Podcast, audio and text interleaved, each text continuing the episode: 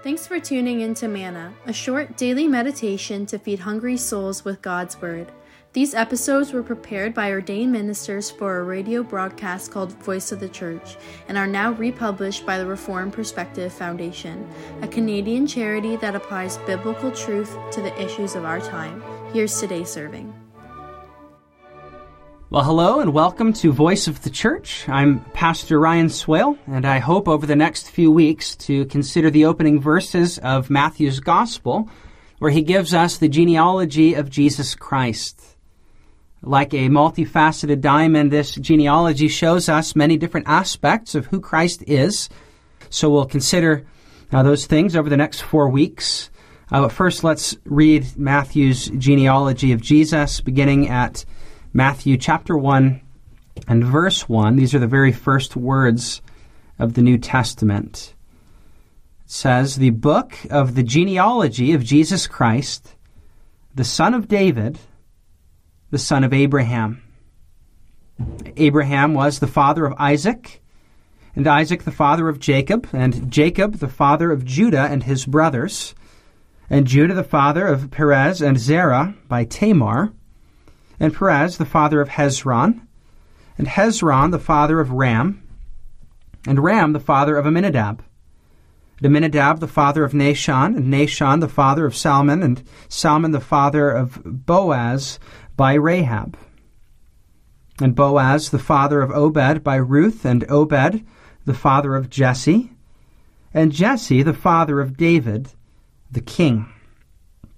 And David was the father of Solomon, by the wife of Uriah, and Solomon the father of Rehoboam, and Rehoboam the father of Abijah, and Abijah the father of Asaph, and Asaph the father of Jehoshaphat, and Jehoshaphat the father of Joram, Joram the father of Uzziah, Uzziah the father of Jotham, Jotham the father of Ahaz, and Ahaz the father of Hezekiah, and Hezekiah the father of Manasseh Manasseh the father of Amos, and Amos the father of Josiah, and Josiah the father of Jeconiah and his brothers, at the time of the deportation to Babylon.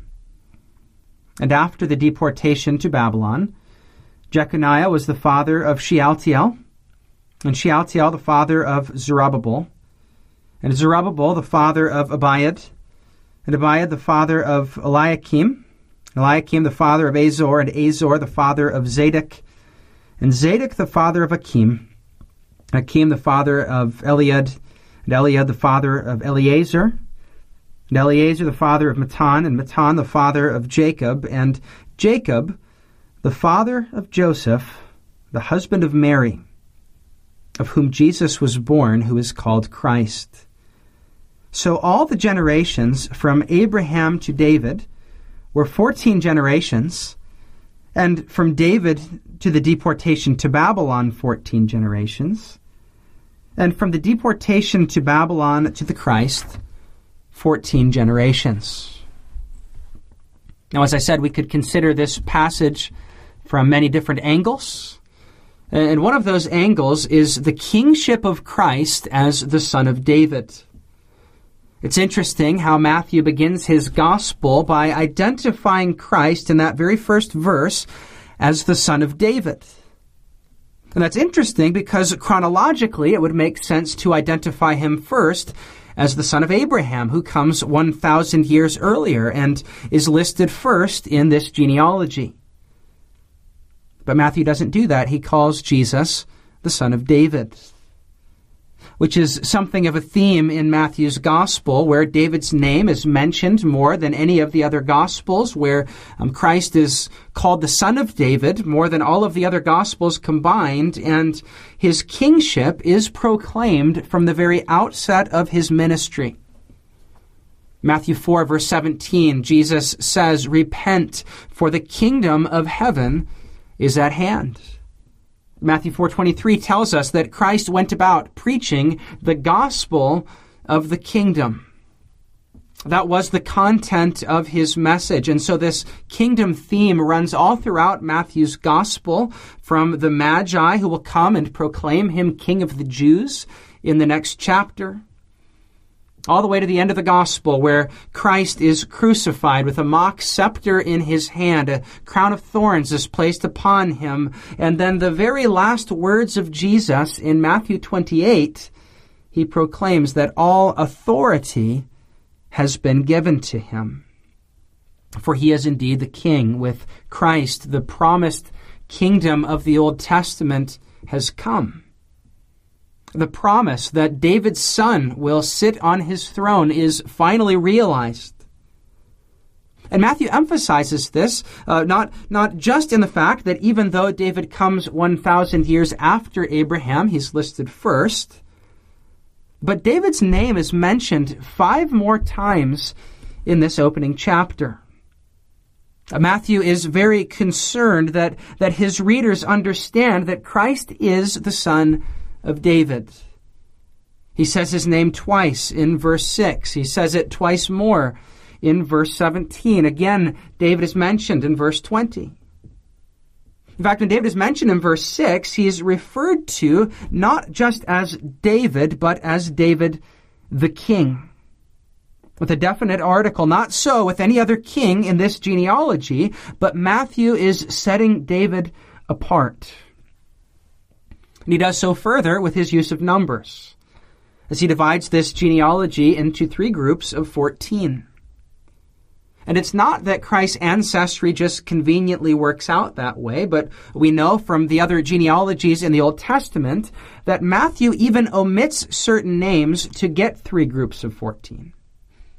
And so he obviously has a, a theological agenda which has been explained by many through something called gematria, based on the assigning of a numerical value to each of the letters in the Hebrew alphabet. The Hebrew alphabet consisted of, of just consonants, and each one was given a number. And the three consonants in David's name equal 4, 6, and 4, giving a total of 14. Um, David is also 14th in the list, giving a sort of interpretive nudge in that direction. That 14 has something to do with David. That Matthew's grand point in this genealogy is that Jesus is the son of David, the one who was promised in 2 Samuel chapter 7, that he is the legal heir to the throne of David. And though Matthew traces Christ's genealogy through Joseph, who was not his father by blood, that's insignificant in regard to Matthew's point. Because Matthew was not thinking according to modern DNA tests or to, to something we might have like Ancestry.com, but, but Matthew is making the point that Christ's legal ancestry legitimately makes him the successor to David's throne which is why the chapter, we didn't read this, but, but the end of the chapter concludes with the adoption of Christ by Joseph, who takes Mary as his wife and then names her child, in so doing, bestowing upon Jesus the legal status of a descendant of David. Matthew is making the point in these opening verses that the King has come. Joy to the world, the Lord is come. Let earth receive her King. Matthew is setting the stage for the rest of the gospel, showing us that Christ is King. Which means that you and I must respond to him by giving him our allegiance, by bowing our knee to the King, for he is worthy of our worship. He is worthy of our allegiance. He, he is not the kind of king that you want to disregard, but, but he is a good king. His kingdom is a heavenly kingdom which means that it is ruled by an entirely different set of standards. The ethics of his kingdom are an upside down ethic in which meekness and turning the other cheek and all of those things that Christ describes in the Sermon on the Mount, those are the thing that's, that's valued because that is who Christ is. He is the kind of king who eats with tax collectors and sinners. He is the kind of king who says, Come unto me, all ye who are weary and heavy laden, and I will give you rest, for I am gentle and lowly in heart. He's the kind of king who goes to the cross to die for the sins of his people, who, who promises to usher in an eternal kingdom where all things will be made new. And he gives us previews of that with the healings and miracles that he performs. Matthew is just beginning to unfold this theme of the kingdom of Jesus.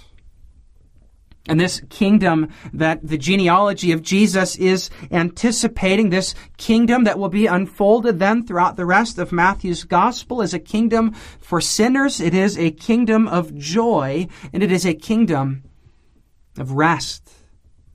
It is a kingdom where this gentle and lowly king lays down his life for his people. And Matthew would have us then to respond to this king, not like the Jewish leaders who in the next chapter of Matthew's gospel will reject him, will be apathetic about the birth of this king. He would have us not to respond to the king like the Herods who are threatened by him, or the Pharisees who think that they don't need him, but rather like the Magi who come from afar to worship him like the sick who know that he is their only hope, like the weary who know that he gives rest, like the sinners who come to have their sins forgiven by this one who is called in Matthew 11 a friend of sinners. The king that Matthew is presenting is the king of an entirely different kind of kingdom. This king will be crowned not with a crown of glory, but with a crown of thorns. And he is urging us to respond to this king in worship. He is calling us to respond to this king in faith. He calls him at the end of Matthew chapter 1, God with us. And so this king is divine. And so, dear listener, I urge you uh, not to respond to this king in disinterest and apathy, I urge you not to respond to this king with a mere sentimentality that lasts through December, um, not in using him for what you might get out of him, but in confessing your allegiance to him, saying, I want to be part of this kingdom because this king is worthy of my worship. That is what Matthew is driving at in this genealogy, that we might respond to this presentation of the Son of David by saying, I want to be part of this kingdom because this king is worthy of my worship. May that be true of all of us this season. I thank you for listening, and may God bless you.